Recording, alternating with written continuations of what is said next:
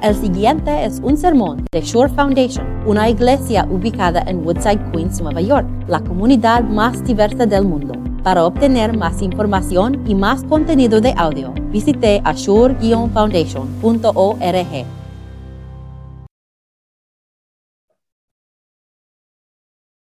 ¿Conoces a alguien quien es demasiado, como demasiado excesivo, o habla demasiado, o simplemente no se comporta como una persona normal? Pues pienso que los fariseos pensaron esto sobre Jesús.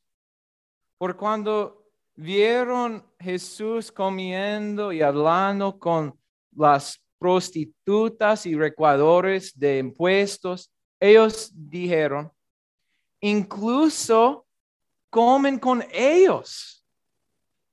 Jesús era demasiado por los fariseos. Y Jesús sabía que los fariseos estaban diciendo esas cosas sobre él, pero también sabía que su problema no fue que Jesús era demasiado, sino que tu Padre Celestial era demasiado por ellos. Entonces, conta tres parábolas enseguidas Jesús, una sobre una abeja, una sobre una moneda y por fin esta parábola de dos hijos perdidos. Y lo que está pasando es Jesús está viniendo a los fariseos y diciendo, que mira, tu padre es demasiado, pero necesitamos un padre quien es demasiado. Y tenemos un padre quien es demasiado paciente, demasiado graciable y demasiado acogedor. Entonces, por favor, pónganse de pie por el Evangelio. El Evangelio viene de Lucas capítulo 15.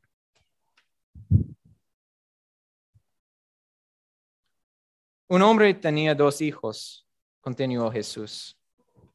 El menor de ellos le dijo a su padre, Papá, dame lo que me toca de la herencia. Así que el padre repartió sus bienes entre los dos. Poco después, el hijo menor juntó todo lo que tenía y se fue a un país lejano. Allí vivió desenfrenadamente y derrochó su herencia. Cuando ya lo había gastado todo, sobrevino un gran escasez en la región y él comenzó a pasar necesidad. Así que fue y consiguió empleo con un ciudadano de aquel país, quien lo mandó a sus campos a cuidar cerdos. Tanta hambre tenía que hubiera querido llenarse el estómago con la comida que daban a los cerdos pero aún así nadie le daba nada. Por fin recapacitó y se dijo, ¿cuántos hornaleros de mi padre tienen comida de sobra? Y yo aquí me muero de hambre. Tengo que volver a mi padre y decirle, papá, he pecado contra el cielo contra ti. Ya no merezco que, me, se me llama tu hijo. Trátame como si fuera uno de tus hornaleros. Así que emprendió el viaje y se fue a su padre. Todavía estaba lejos cuando su padre lo vio y se compadeció de él. Salió corriendo a su encuentro, lo abrazó y lo besó. El joven le dijo, papá, he pecado contra el cielo y contra ti ya no merezco que se me llame tu hijo.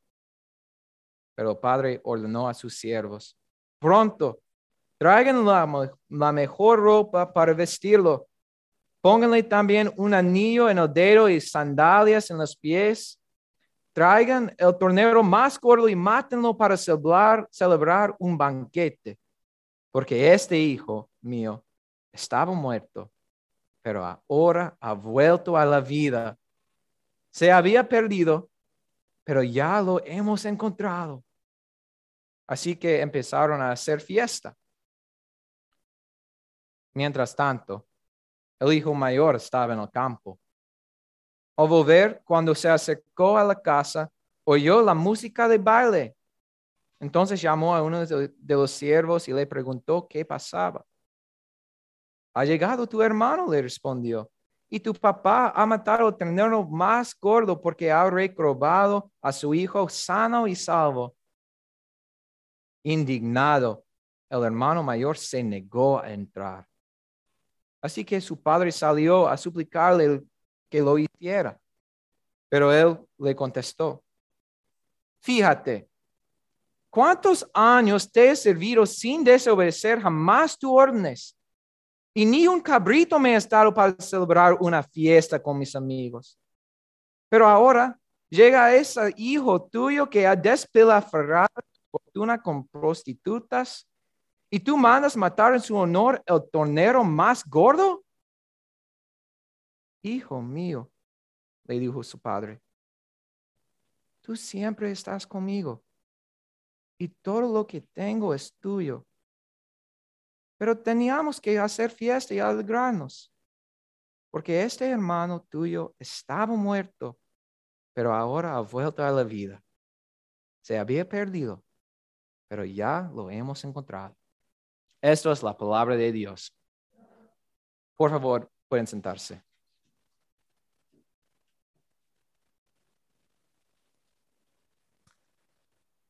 ¿Qué es lo peor de lo que hizo el hijo menor? Pues hay algunas cosas malas. Se acostó con prostitutas, pero pienso que peor en estos tiempos, en los oídos de judíos, fue este, que el hijo se fue de su padre y trabajó abajo un gentil. Y no solo esto, pero también él trabajó con los cerdos. Los animales más impuros por los judíos fue un insulto a ellos. Y él quería como llenarse de la comida de los cerdos, de comer con cerdos. Uh, qué feo por ellos. Pero tampoco esto. Pienso que lo peor de lo que hizo el hijo menor es que le pido a su padre morir. En efecto, esto es lo que pasó. No estoy exagerando. Cuando él le dijo a su padre, por favor, dame la herencia. Él estaba diciendo, en ese momento no quiero una relación con usted. Solo dame el dinero y ya me voy. Eres muerto en mi vida. Y para hacer su punto más claro, el griego, la palabra por herencia es vida. Él le pido a su padre por su vida. ¿Se imaginar si tu hijo o tu hija le, le pidaste por su herencia a los 18 años. No vas a permitir ese pasar. Un padre no va a permitir ese pasar. Es disrespeto y, y no, no es una buena cosa por el hijo. Pero ¿qué pasa?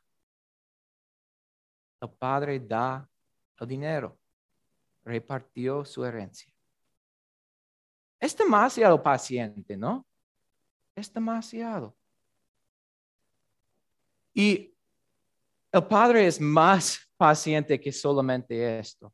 Vimos en el texto 20, miren en su boletín. Así que emprendió el viaje y se fue a su padre todavía estaba lejos cuando su padre lo vio y se compadeció de él. Quiero tomar una pausa y pensar, ¿cuándo ves algo en la distancia o algo que está lejos? Es cuando estás buscando algo, ¿no? Entonces, yo imagino ese padre tomando su café en su porche cada mañana buscando el horizonte por el hijo menor. día tras día, mes tras mes, año tras año, esperando y esperando. Hijo, después de lo que pasó, es demasiado paciente.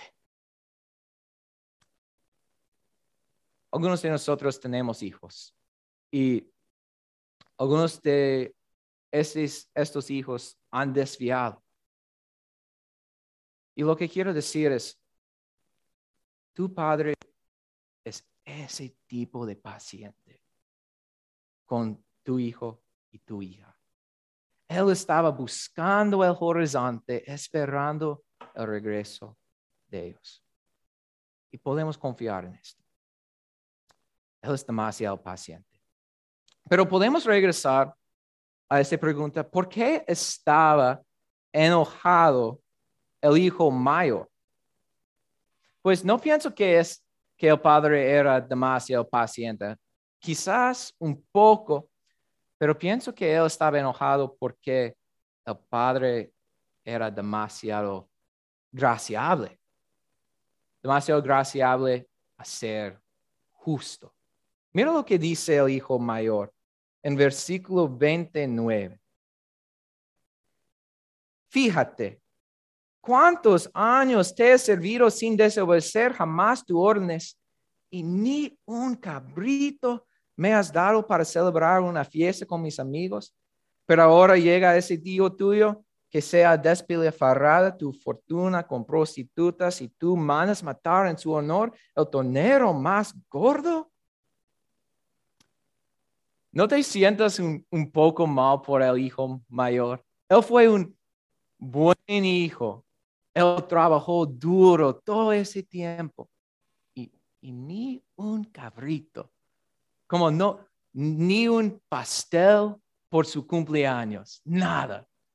Pero el hijo menor, todo. Eso no es justo. En serio, no es justo. Ese padre no es justo.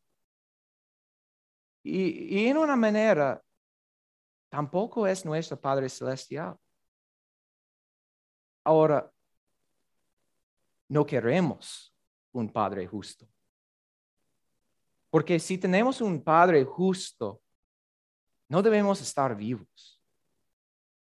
Y podemos besar la chance de llegar a los cielos a Dios si tenemos un Dios justo.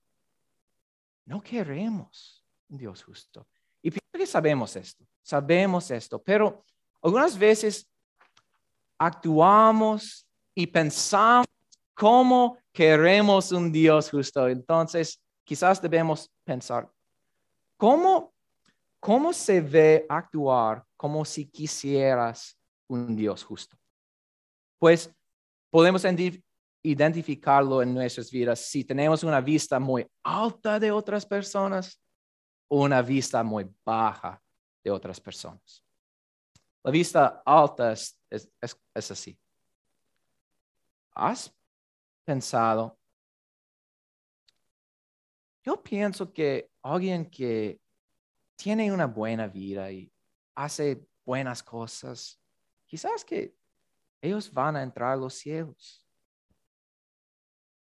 Si, si esto es en tu mente, quizás quieres un Dios justo.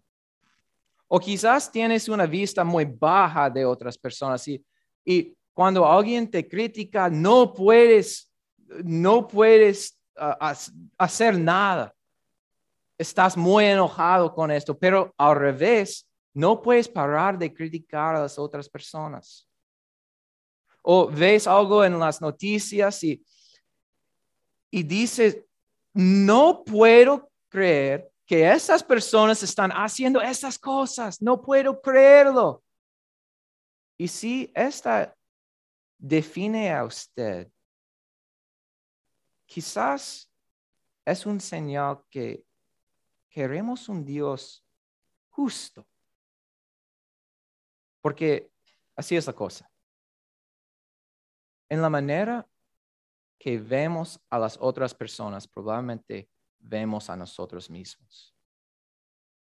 Si pensamos que alguien está bastante bien para llegar a los cielos, probablemente pensamos que quizás nosotros somos bastante bien para llegar a los cielos.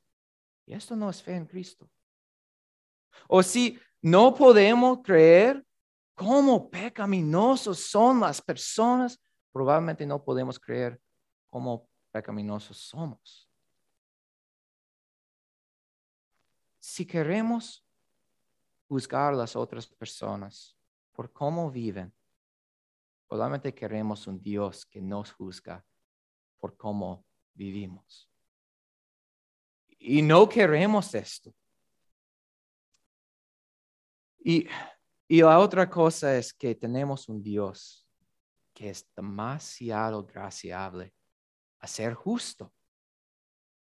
¿Cómo respondió el padre a su, a su hijo mayor cuando hizo la crítica de él?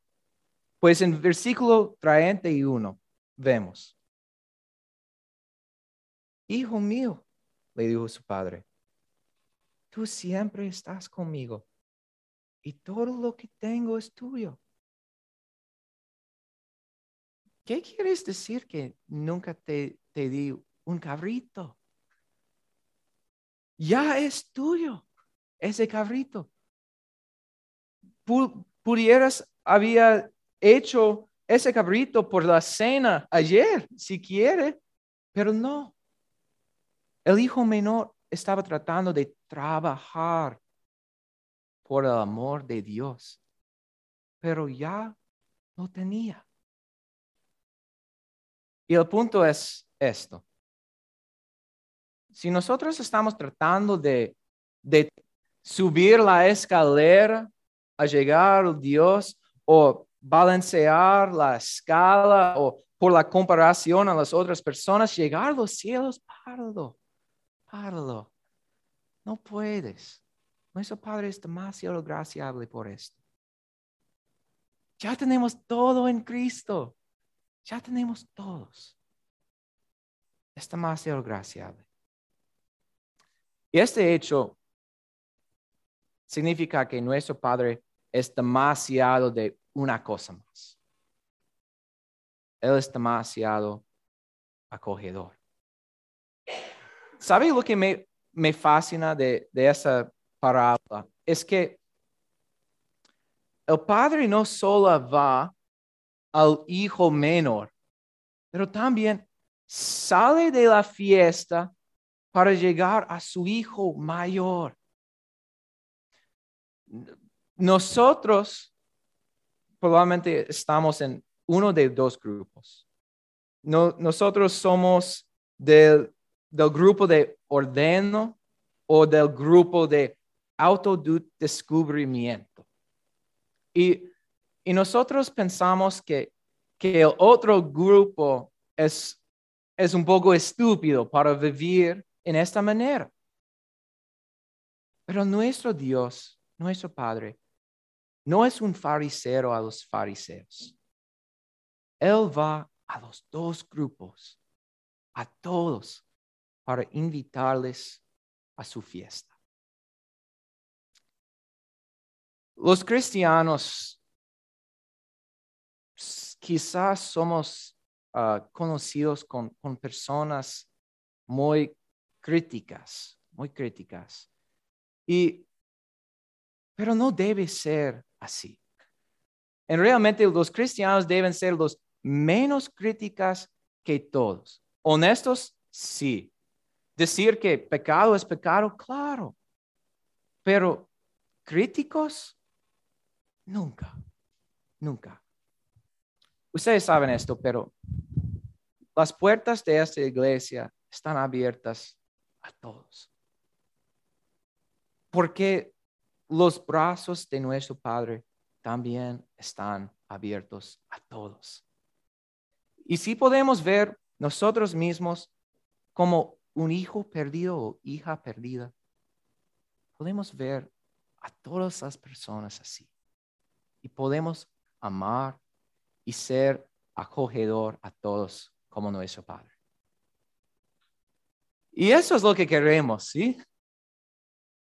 Solo queremos más personas en la banquete, más personas para celebrar y bailar. Porque nuestro Padre es demasiado. Y tenemos que celebrar este hecho. Él es demasiado paciente. Es demasiado graciable. Es demasiado acogedor. Y todo por nuestro bien.